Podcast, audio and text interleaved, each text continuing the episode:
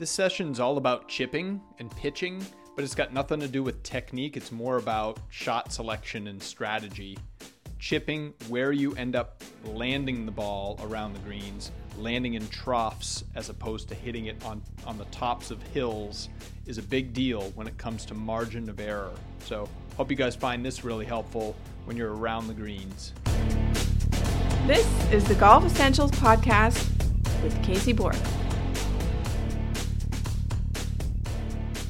When it comes to your chances of success chipping and pitching around the green, uh, shot selection is often just as important as the actual technique itself.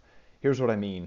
I played golf with a guy the other day, and he had about a 30 yard pitch shot, and his goal was to bump the ball or land the ball on the top of this knoll and then have it bounce forward and uh, release to the flag what he did was he hit the ball just a little bit too far. It hit the back side of the knoll and then caromed directly over the green, and he was really screwed. So I think the shot that he hit was really close to perfect, but his shot selection was off. And here's what I mean, guys.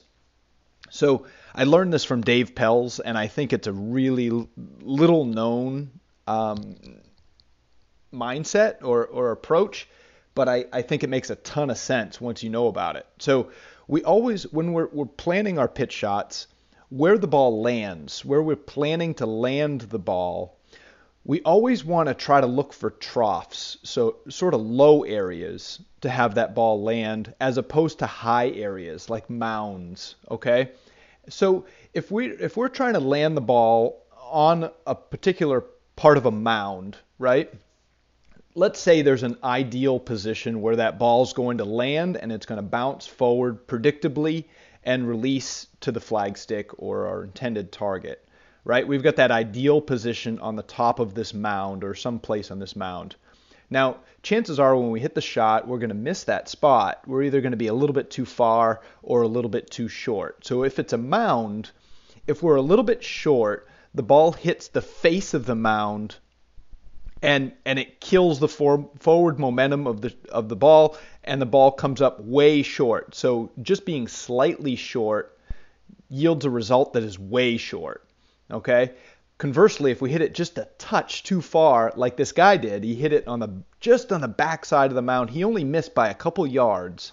But because of that forward bounce hitting the downslope of the backside of that mound, the ball went way too far. So his his margin for error was super super narrow because he was trying to hit the ball on the top of a mound. Now let's look at the other way. If we're trying to land the ball in a trough, so imagine a, a little depression, you know, a low area on the green or a low area in the fairway.